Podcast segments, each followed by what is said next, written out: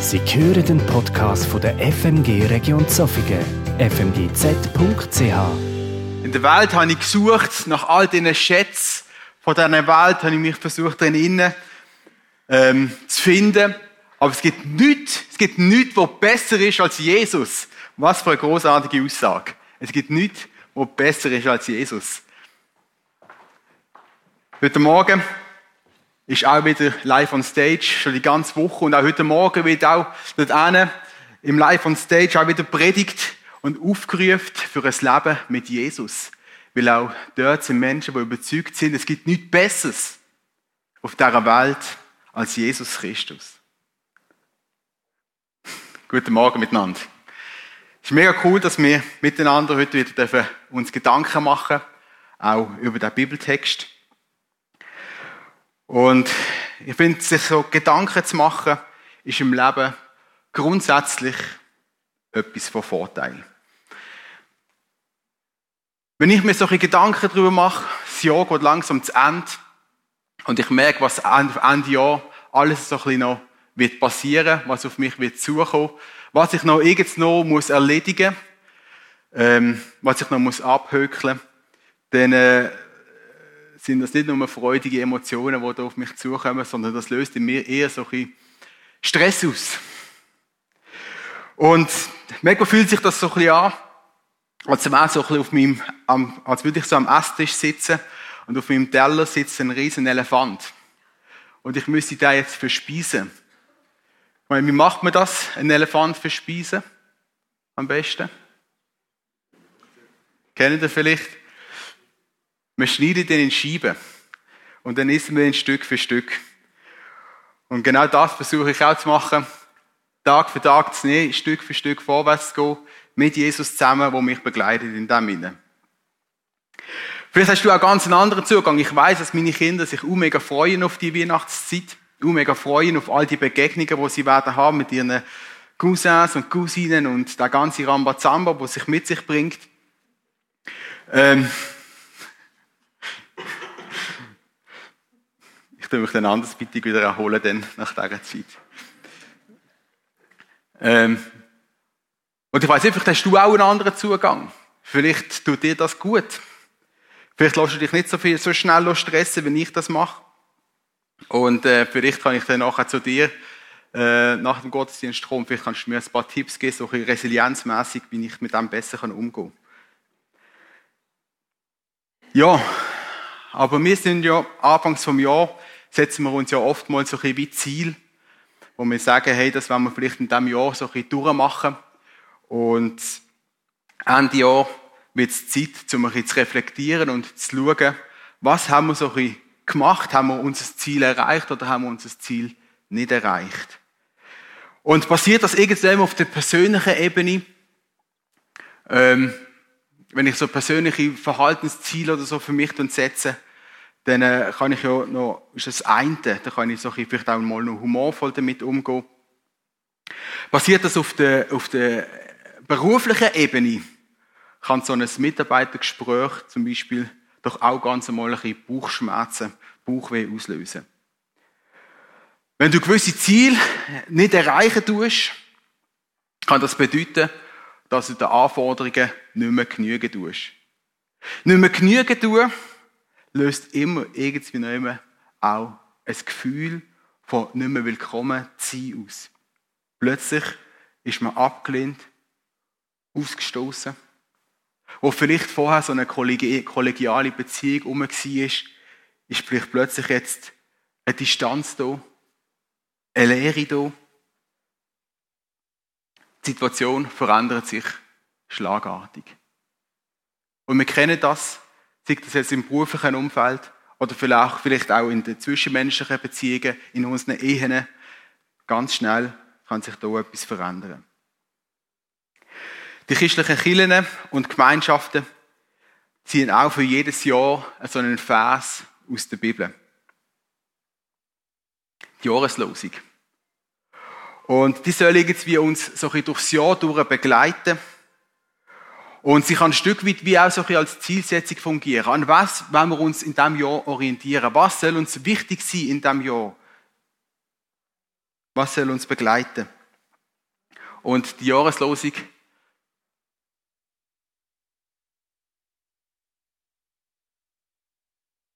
ich habe auch noch Mini PowerPoint. Ist nicht drin? Okay. Wir können auch das noch lassen, ja, genau. Und ähm, genau, und der Text, äh, die Jahreslosung von diesem Jahr, haben wir schon gelesen.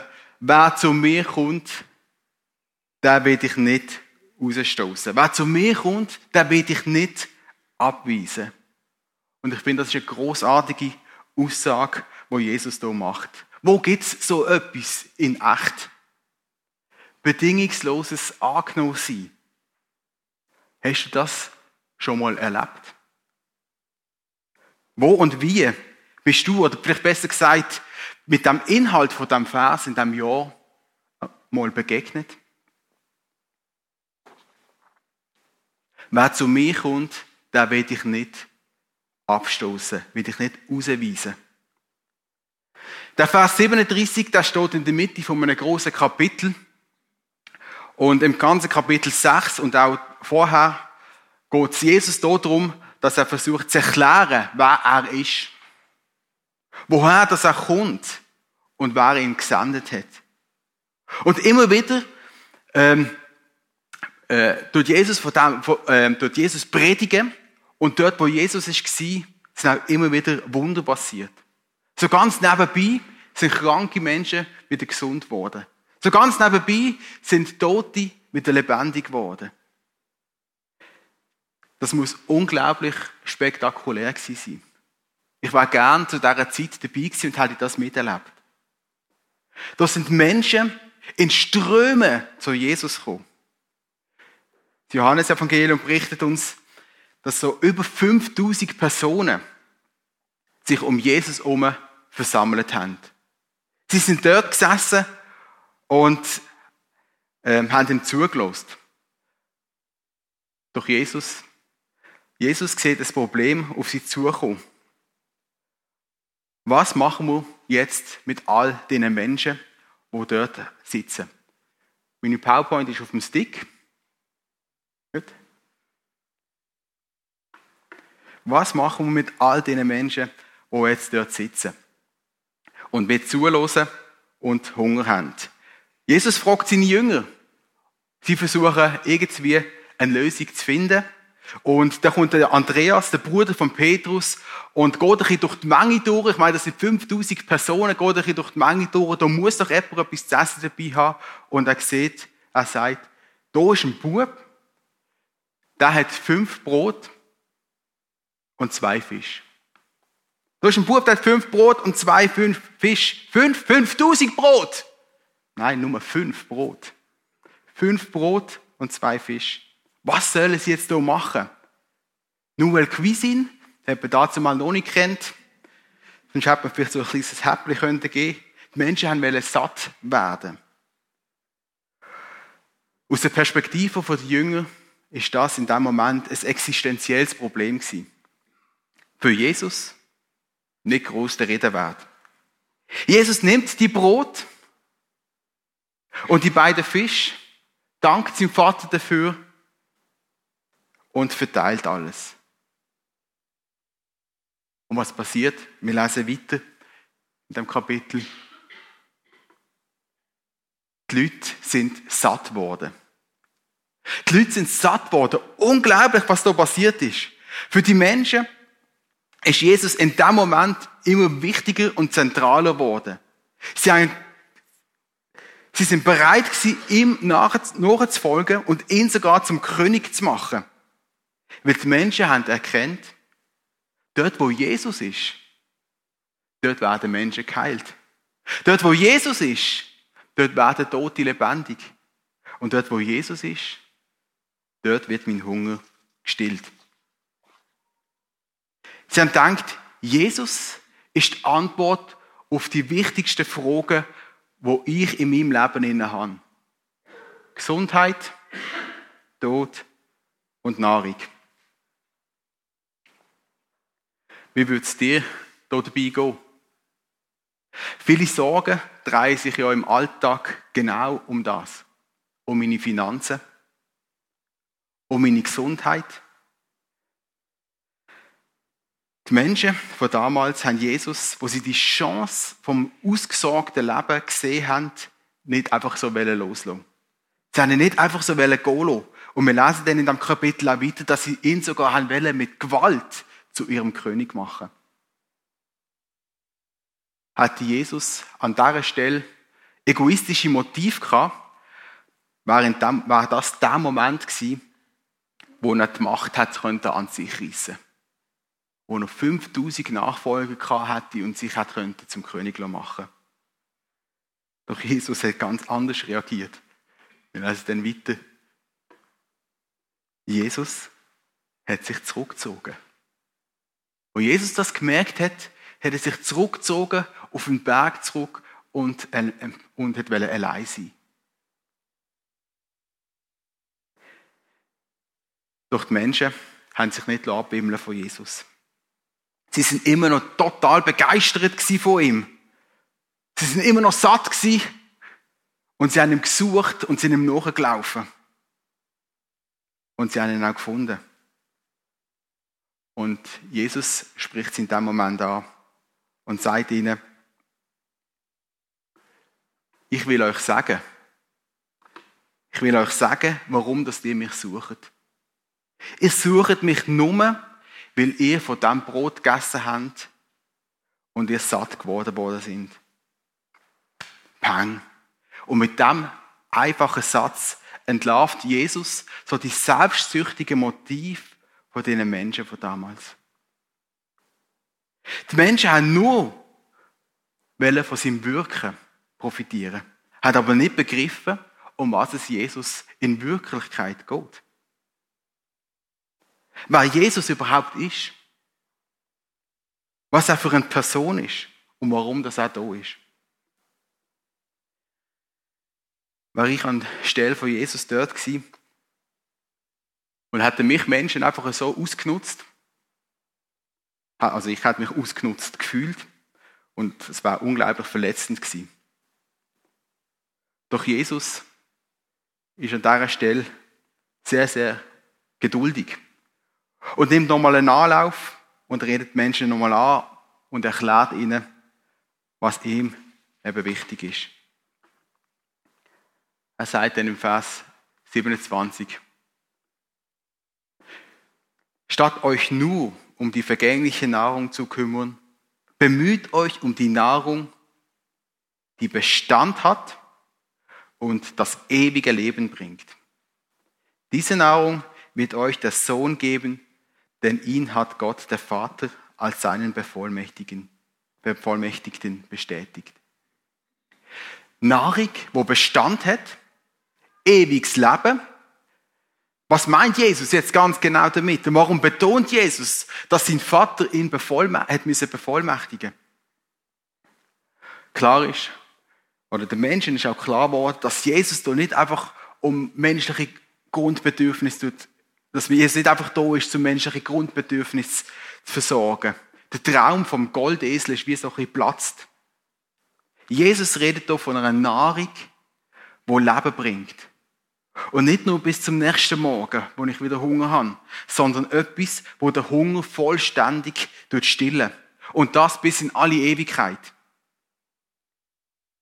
Und wir Menschen, wir können uns Ewigkeit gar nicht vorstellen. Wir können, müssen gar nicht, wir können gar nicht über die Ewigkeit verfügen. Wir haben keinen Zugriff darauf, auf die Ewigkeit. Und darum steht da auch nochmal, dass der himmlische Vater, der aus aller Ewigkeit kommt, Jesus tut bevollmächtigen. Und Jesus erklärt weiter, wie kommen sie denn zu dieser Nahrung? Wo ist die Nahrung? Und dann sagt Jesus im Vers 35, ich bin das Brot des Lebens. Wer zu mir kommt, wird nie mehr hungrig sein. Und wer an mich glaubt, wird nie mehr Durst haben. Brot, wo nimm wieder hungrig macht. Und Leben, wo ewig hebt. Und Jesus ist das Brot. Eine unfassbare Aussage von Jesus. Und doch ist sie anscheinend eine Kernbotschaft. Weil Jesus wiederholt sich später nochmal im, im Abschnitt, wo er sagt, ich bin das wahre Brot, das vom Himmel herabkommt. Wer davon isst, wird nicht sterben. Ich bin das lebendige Brot, das vom Himmel herabgekommen ist. Wenn jemand von diesem Brot isst, wird er ewig leben. Dieses Brot, das ich ihm geben werde, ist mein Fleisch. Ich gebe es hin für das Leben der Welt. Jesus redet doch sehr deutlich, dass nur wer von dem Brot isst, wird satt werden. Und damit redet, ähm, und damit tut er das ansprechen, dass er sagt, hey, ich gebe mein Leben hin. Ich gebe mein Leben hin für die Menschen. An dieser Stelle sind die Menschen total enttäuscht von Jesus. Sie haben total andere, komplett andere Vorstellung von ihm, wie er handelt und was er ihnen bringen kann. Und jetzt, jetzt redet er vom ewigen Leben. Also etwas, wo nicht wie alltagsrelevant ist. Und er redet davon, dass wir ihn essen sollen. Also ihn in uns innen aufnehmen. Viele von seinen Jüngern sind total empört an dieser Stelle und sie haben gesagt, was er da redet, ist eine totale Zumutung. Wie kann man von jemandem verlangen, sich so etwas anzuhören? Und von da an zogen sich viele seiner Jünger von ihm zurück und begleitete ihn nicht mehr. Jesus hat da so richtig den Bock abgeschossen. Ein totales Marketing-Desaster. Die große Begeisterung ist platzt. Wer zu mir kommt, der wird ich nicht abweisen. Aber wenn gar niemand mehr kommt, was bleibt noch führig? Die Menschen laufen Jesus davon. Sie sind gekommen, weil er ihnen in ihren Grundnöten begegnet ist. Und die Probleme, die sie am wichtigsten, für, für, für, für am wichtigsten gehalten haben, gelöst hat. Sie haben Hunger gehabt und er hat ihnen Brot zum Essen gegeben. Ja, Jesus begegnet uns immer wieder in unseren Grundnöten. Er kennt auch all die Schwierigkeiten, die es gibt in dieser Welt. Die Alltagsprobleme, mit denen wir zu kämpfen haben. Doch das ist eben nicht genug. Es ist nicht genug, dass du hier satt wirst. Ein voller Bauch rettet dich nicht von der Hölle. Von der ewigen Verdammnis. Und genau da drin sieht Jesus das echte Problem der Menschheit. Klar, manchmal löst er unsere Alltagsprobleme so ein nebenbei. Wenn er die Menschen kurzum mit Brot können versorgen, Brot und Fisch hat können versorgen. Doch was ist ein voller Bauch im Vergleich zum ewigen Leben? Doch die Menschen haben nicht wollen auf ihn hören. Und als ich zum Glauben gekommen bin, habe ich mich mal mit einem Kollegen getroffen, wo ich, äh, und mit ihm bin ich viel so um die Häuser gezogen. Wir haben viel zusammen erlebt, wo auch nicht gut war. Und er hat mir dann gesagt, ich habe ein erzählt von meinem Leben, ich habe ein erzählt von Jesus. Und er hat mir dann gesagt, schau, der Glaube, der kann hilfreich sein für, für Menschen mit Problemen, für Menschen, die sich an irgendetwas noch festheben müssen. Er hat aber kein Problem. Und mit anderen Worten, er bestimmt, welche Probleme für ihn relevant sind, welche Probleme für ihn wirklich ein Problem sind und welche nicht.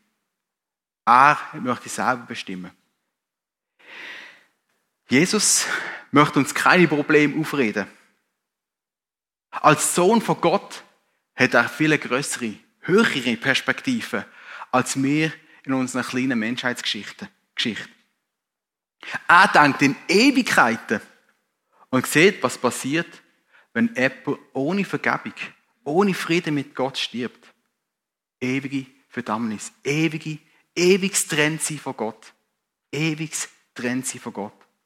Und weil Jesus so anders denkt als wir, werden wir im Alltag auch regelmäßig von Jesus enttäuscht. Und die Enttäuschungen sind manchmal auch schwer zu akzeptieren und schwer irgendwie ähm, anzunehmen. In den letzten Monaten begegnen wir auch immer wieder solche schwere Schicksale von Menschen, die ganz Schwieriges durchmachen müssen. Einige sind ein bisschen weiter entfernt, kann man ein bisschen einfacher damit umgehen und andere gehen einem ganz nach.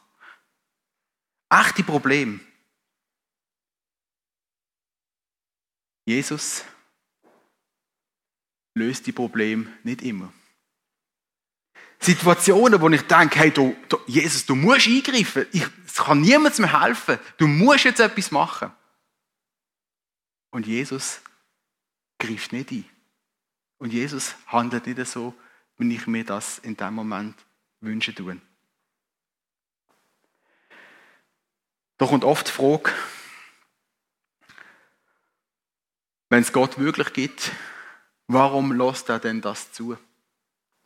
Warum hilft er denn nicht? Die Menschen von dazumal haben Jesus aufgefordert, zeig uns doch noch mehr Wunder, zeig, was du kannst.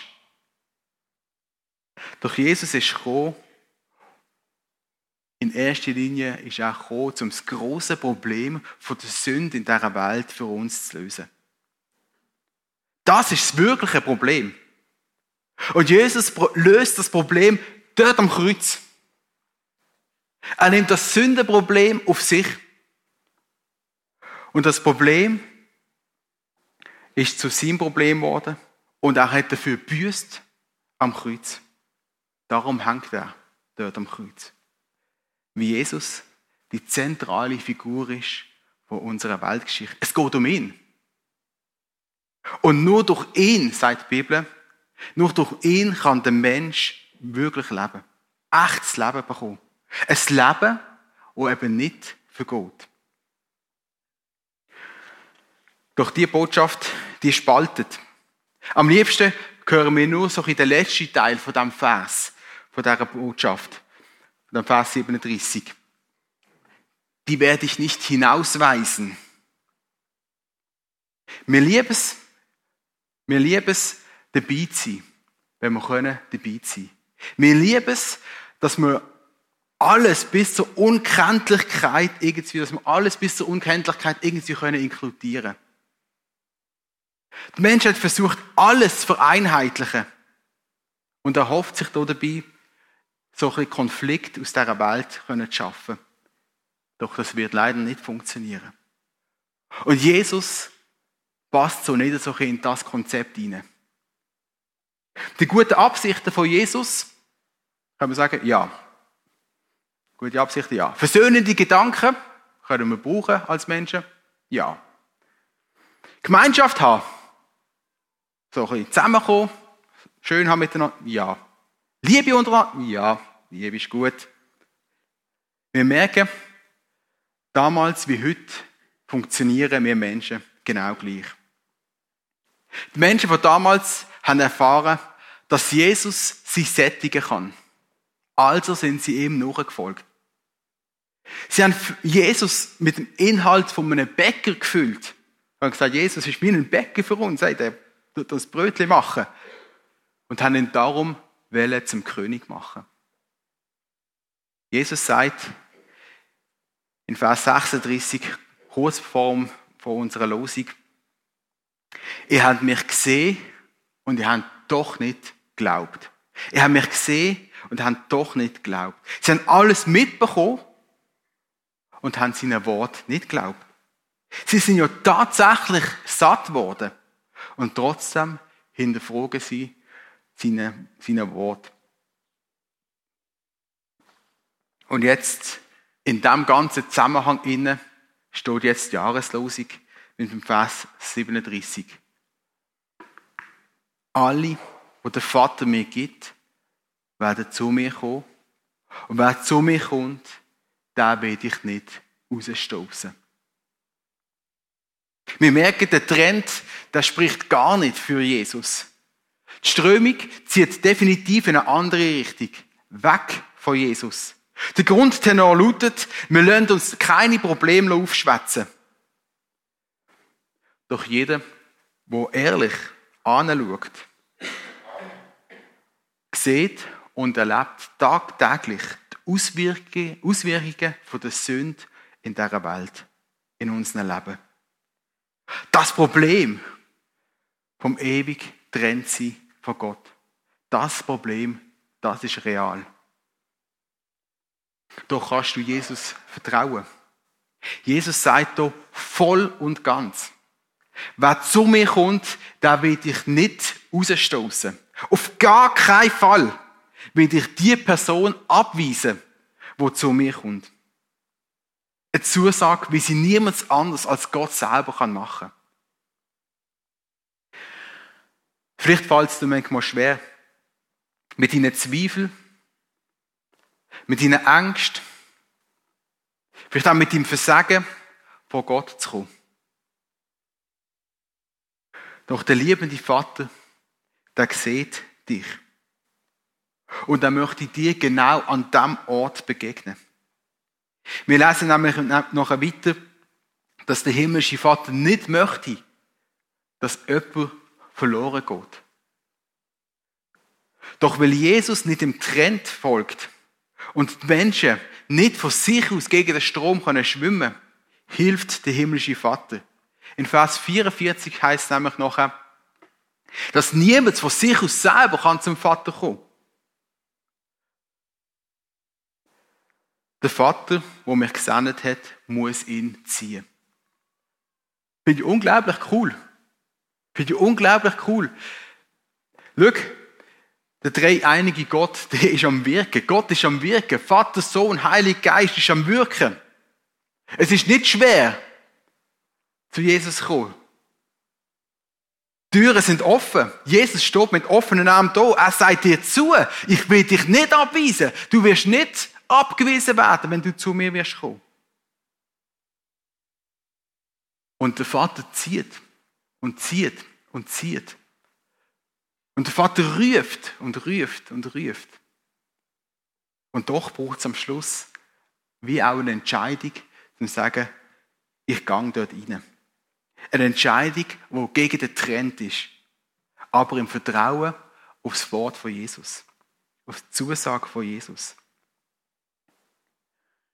Wie haben sich erst der innere Kreis der Jünger sich gefühlt, die zwölf,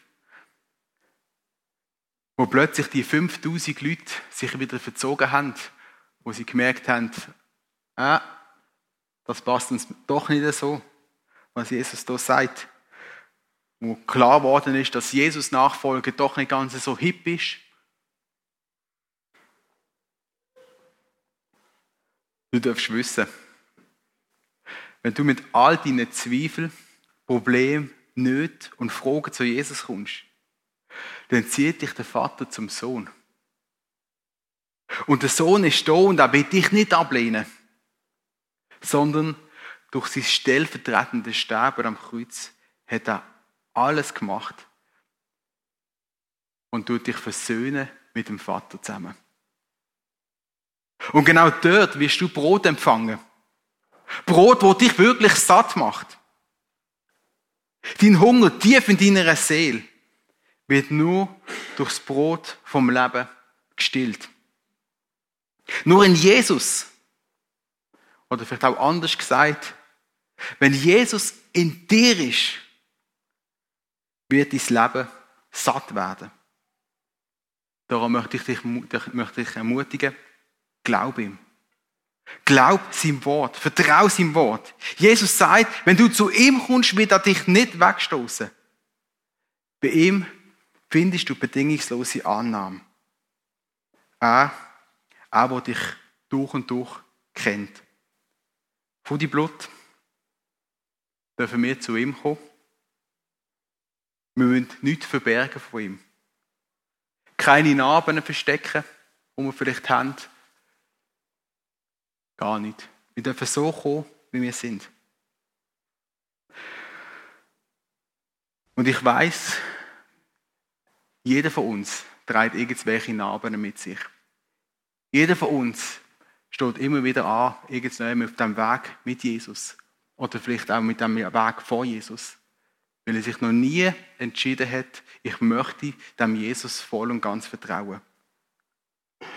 Und doch habe ich gemerkt, ähm, was das in mir ausgelöst hat, was das in mir verändert hat, als ich diesen Schritt gewagt habe.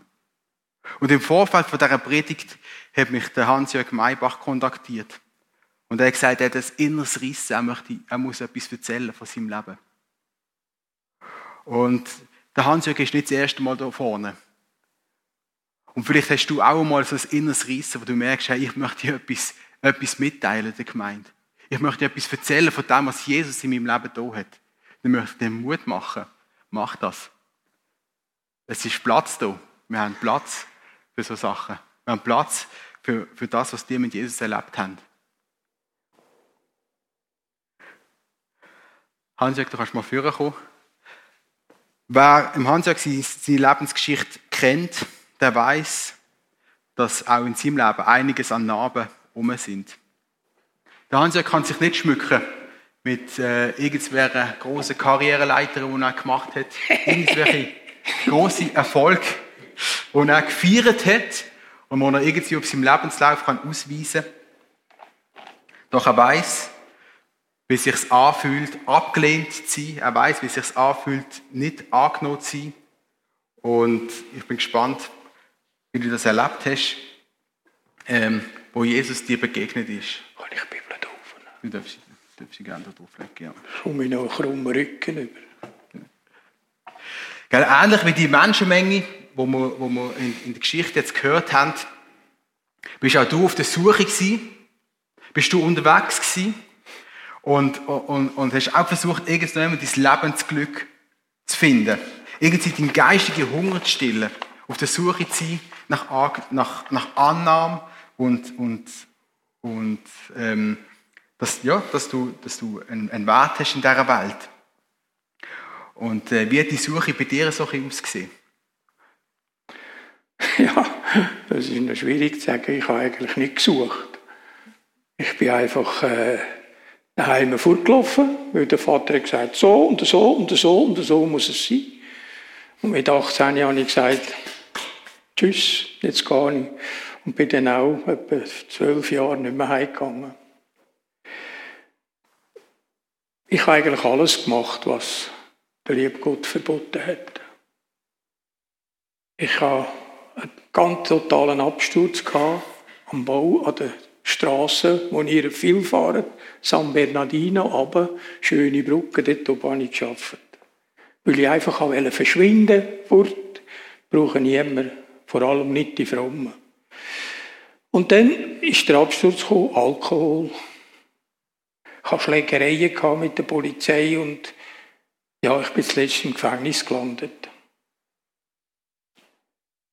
Ich bin immer weiter abgeschlittert, immer weiter. Und dann habe ich gedacht, ja, jetzt wäre es eigentlich gut, ich würde mal heiraten, oder? Immer allein sein und so. Ich habe einfach die erstbeste Serviertochter geheiratet und die hat dann auch noch ein Kind mit in die Ehe gebracht und ja, es ist dann gar nicht gut gegangen. Weil ich bin zu Abend einfach nach der Arbeit bin ich immer gerade Restaurant, oder? Und dann bin ich halt manchmal um 7 Uhr heimgekommen, manchmal um 9 Uhr und manchmal äh, 11.90 Uhr, oder? Und das war eigentlich das, gewesen, wo ich angefangen habe, so geht es nicht. So kann es nicht gehen. Was ist denn passiert? Ich hatte einen Kollegen, der mir einmal gesagt hat, du, findest du das gut so? Ja, nein. Und dann habe ich gemerkt, dass der Chef, wo ich arbeite, ich bin Heizung- und Sanitärinstallateur, dass der Chef gläubig ist. Und dann hat er gesagt, komm doch eins mit da, Kiel da. Und dann hat sich bereicht, dass in dieser Gemeinde, wo er gegangen ist, hat die sollen, im 73 ist das ist ein bisschen wenig Arbeit habe ich müssen eine Wäschküche in dieser Kille umbauen zu einem Jugendraum. Alles mit Decke gemacht und so. Und dann hat mir der Kollege gesagt, der da war, der war auch ein Frommer. Hey, willst du nicht einmal ernst machen mit Jesus? Dein Leben hat ja keinen Sinn und kein, nichts, oder? Und dann habe ich dann wirklich gesagt, ja, was muss ich denn machen? Hat mir doch niemand gesagt, was ich machen muss. Und dann hat er mir das so gesagt, wie er es hätte können sagen. Und ich bin raus, zusammengebrochen und bin den ersten Abend um 6 Uhr daheim im Bett verwacht. Dann habe ich nicht gewusst, was das ist und bin dann wieder arbeiten am anderen Tag.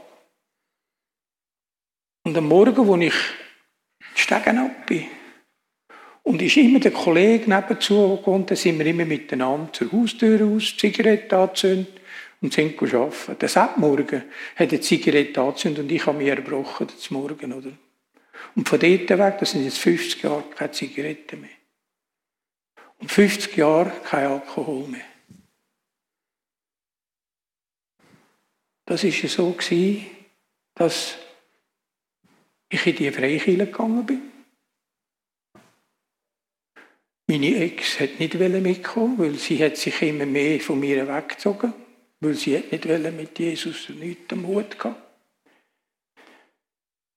Und ich bin dann gegangen und habe mich taufen lassen, habe mein Zeugnis erzählt und dann habe ich angefangen, in den Jugendgruppen angefangen. Und zuletzt waren es etwa 60 Junge in dieser Jugendgruppe. Und ich bin vorgeladen worden, Scheidungsgericht. Die hat alles gemacht, ich habe nichts gewusst von dem. Man hat mich eigentlich regelrecht von daheim vorgejagt. Mit, sie hat den Hausmeister geholt, der das Haus gehört hat. Ich durfte meine Kleider einpacken, Koffer ins Auto und abfahren. Man hat mich eigentlich vorgejagt. Sie hat Scheidung eingegeben und vor dem Richter hat sie all das Wüste von früher erzählt, wo ich eben auf der Gasse war. Und dann hat der Richter ganz etwas Spezielles gesagt. Herr Maybach, aber die letzten vier Jahre, sagen Sie doch einmal etwas von dem. Dann habe ich mein Zeugnis gegeben. Und dann ist meine Ex aufgestanden und gesagt, nein, wir wollen nicht von dem reden, wir wollen von dem, was sie ist und so. Und ich habe nachher 150'000 Franken ihr zahlen. Ich habe mich, weil ich mich nicht gewehrt habe. Der Richter hat gesagt, ja, aber äh, geht's noch? Du hättest dich können wehren, du wärst durchgekommen. Nein, ich habe das gezahlt. Und dann bin ich am Ort, in einer, bin ich dann auch in der Gemeinde und habe dann einen anderen Job gehabt, weil ich dann fort bin von daheim, bin auf Bülach und habe dort ein Alkoholikerwohnheim mit einem Kollegen übernommen. Er war der, wie sagt man, der Bürolist und ich war der, der mit den Leuten umgehen konnte, weil ich habe natürlich die Leute verstanden. Und wir haben also Schwerstverbrechen gehabt, von weiss nicht wo, auch da von, von Lenzburg haben wir auch gehabt. Aber da ist der Bruno wahrscheinlich noch nicht. Oh, wir haben wirklich schwere Jungs gehabt, oder? Die einen sind vom dritten Stock für die Ausgang, wo das Haus beschlossen sind, vom dritten Stock vom Balkon runtergekumpelt, oder? Und dann ist der heimgekommen und sagt, du, wo kommst du her? Bist du schon da gewesen? Nein, nein, ich bin noch nicht da gewesen. Oh, du bist doch da gewesen. Sind wir rausgeschaut. So tief ist er mit den Füßen im Rasen eingedrückt, wo er runtergekumpelt ist. Also so habe ich dort meine Arbeit gemacht. Und dann haben wir eine, Putz, eine Wäscherin müssen einstellen Und dann ist da eine Wäscherin gekommen, oder? Und dann haben sie gesagt, hey, die war Prokuristin beim, beim äh, Hauenstein, äh, Pflanzen und Bäume. Das ist ja nicht möglich. Dann hat sie erzählt, sie will einfach nicht mehr. Sie will die Mission, aber sie hat keine Türen aufgetan. Sie will jetzt da arbeiten. Und wie sie so ist, hat sie auf einmal gesagt, hey, ich habe dich gern, willst du nicht einmal? Ich sagte, du, nein, für mich gibt es nichts. Ich bin schon geschieden, oder? Weil ich mich ans Wort gehalten habe. Und dann hat es einen Ältesten gehabt und ihre Christiana-Prediger, wo sie war, sind beide zusammengestanden und haben mit uns geredet und gesagt, los, du bist vorgejagt worden, du hast nicht geschieden, du bist ja weggeschickt worden. Und die zwei Männer haben uns traut nachher. Im Namen Jesu haben sie uns traut. Und seit sind wir jetzt 33 Jahre miteinander. Chris ist da. Wir Wir können nur noch nicht miteinander gehen, weil der Hund tut blöd heim. er will nicht allein sein. Aber das ist das, was ich erlebt habe. Äh, mhm. ja. Und seither bin ich eigentlich auf dem Weg. Habe, bin auch bis ins Davos rauf, habe ich Jugendgruppen mein Zeugnis erzählen, habe überall Evangeli kleine so Evangelisationen mit der Jugendgruppe. Ich weiß nur von jemandem, eine junge Bardame ist dann mal zu mir und gesagt, ja, was muss ich denn machen? Ich will schon mit Jesus und ich gehe mit Jesus. Aber wenn die in der Bar wenn da Beatles hören und so verrückte Musik, was muss ich denn machen? Sagst einfach, los, ich will die Musik nicht mehr hören. Und dann bin ich natürlich weiter und weggegangen. Und auf einmal habe ich so einen Brief bekommen. Hat sie einen Ältler geheiratet und ist mit dem auf die Alp rauf mit den Kühen, oder? Das sind so Wunder, die ich erlebt habe. Oder andere Sachen, wo Prediger mich eingeladen haben, komm zu der Gemeinde und erzähl dein Zeugnis. Und dann haben sich Menschen sind gekommen und haben sich bekehrt. Der, Im Raum Bülach hat es wahrscheinlich keine Jugendgruppe, die nicht mich eingeladen hat und hat dürfen erzählen, was los ist und was geht. Und das ist das, was mich so freut. Und das ist heute noch in meinem Blut. Bei mir geht keiner, wenn er in die Wohnung kommt, nicht mit einer kleinen Bibel, Gideons Bibel oder mit einem Zeugnis raus. Das ist einfach, das ist mein Leben. Genauso wie ich gesoffen habe und geschlägelt habe und, und ja, Leute ins Spital äh, haben müssen, weil ich so zugeschlagen habe. Die Polizei immer wieder in den Baracken gehabt. So bin ich heute gerade das Gegenteil. Mein Herz ist einfach voll Liebe für die verlorenen Menschen, weil ich weiß, wie das ist, verloren zu sein. Mhm. Mhm. Du hast uns noch wollen, ähm, aus Matthäus vorlesen, gell? Der Vers, der dich ja. ähm, mega ähm, auch bewegt hat in dieser Zeit, gell? Der, der Vers, ja, den ich bekommen habe, nachdem ich Jesus in mein Leben aufgenommen habe, da bin ich eben dann zusammengebrochen. Da brachten sie einen Gelähmten, also mich, auf einer Trage zu ihm. Als Jesus ihren festen Glauben sah, sagte er zu dem Gelähmten, du kannst unbesorgt sein, mein Sohn, deine Sünden sind dir vergeben. Halleluja. Halleluja. Und dann ein anderen Mal, wo ich auch wieder, äh, da Fechtungen sind natürlich auch gewesen, oder? Wenn ich zum Beispiel heute am Restaurant vorbeilaufe und der, der Fenty geht und so Rauch- und Biergeschmack rauskommt, dann muss ich fast brechen. Dann hat mir Gott auch gezeigt, hab keine Angst, Hans-Jörg, denn ich habe dich erlöst. Ich habe dich bei deinem Namen gerufen, du gehörst mir. Und wenn du durchs tiefe Wasser gehst, reissen die Ströme, du gehst nicht unter. Ich bin bei dir, du wirst nicht vertrinken.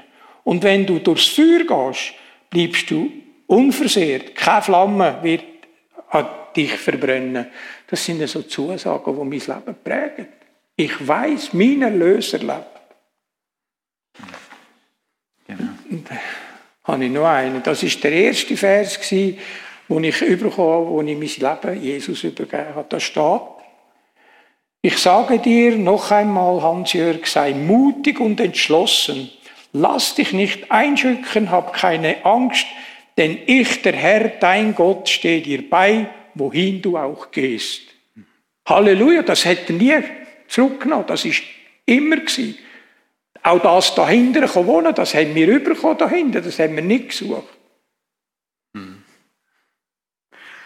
Mich hat es mega beeindruckt. Merci vielmals, Hans-Jörg, für deine Geschichte und für das, was Jesus in deinem Leben da hat. Mich hat es mega beeindruckt, einfach auch so zu sehen, ähm, die Ablehnung, die du erlebt hast, auch ähm, mit deiner, mit deiner Ex-Frau, so eigentlich alles kaputt gewesen. Alles mega unattraktiv, nichts mehr Schönes mehr rum gewesen, am Boden zerstört und genau in dem Moment erlebst du die, die unglaubliche Annahme von Jesus, wo dich einfach so nimmt, wie du bist.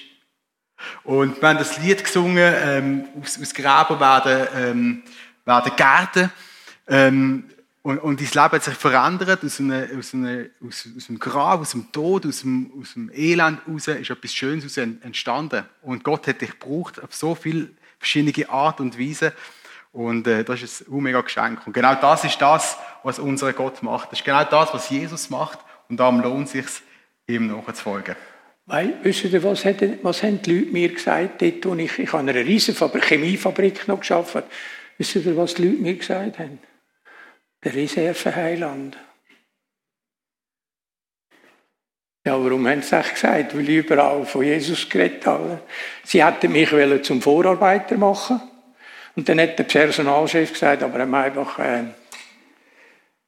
mit dem Heiland müssen schon aufhören, das passt nicht zum... Ich habe gesagt, ja, dann ist gut, dann gehe ich wieder arbeiten. Vielen Dank. Ich tue noch danken und nachher ähm, hören wir das Musikstück. Jesus, du bist gut und du bist da mit offenen Namen und du empfangst. Und ich danke dir, dass, ähm, ja, dass wir dafür zu dir kommen.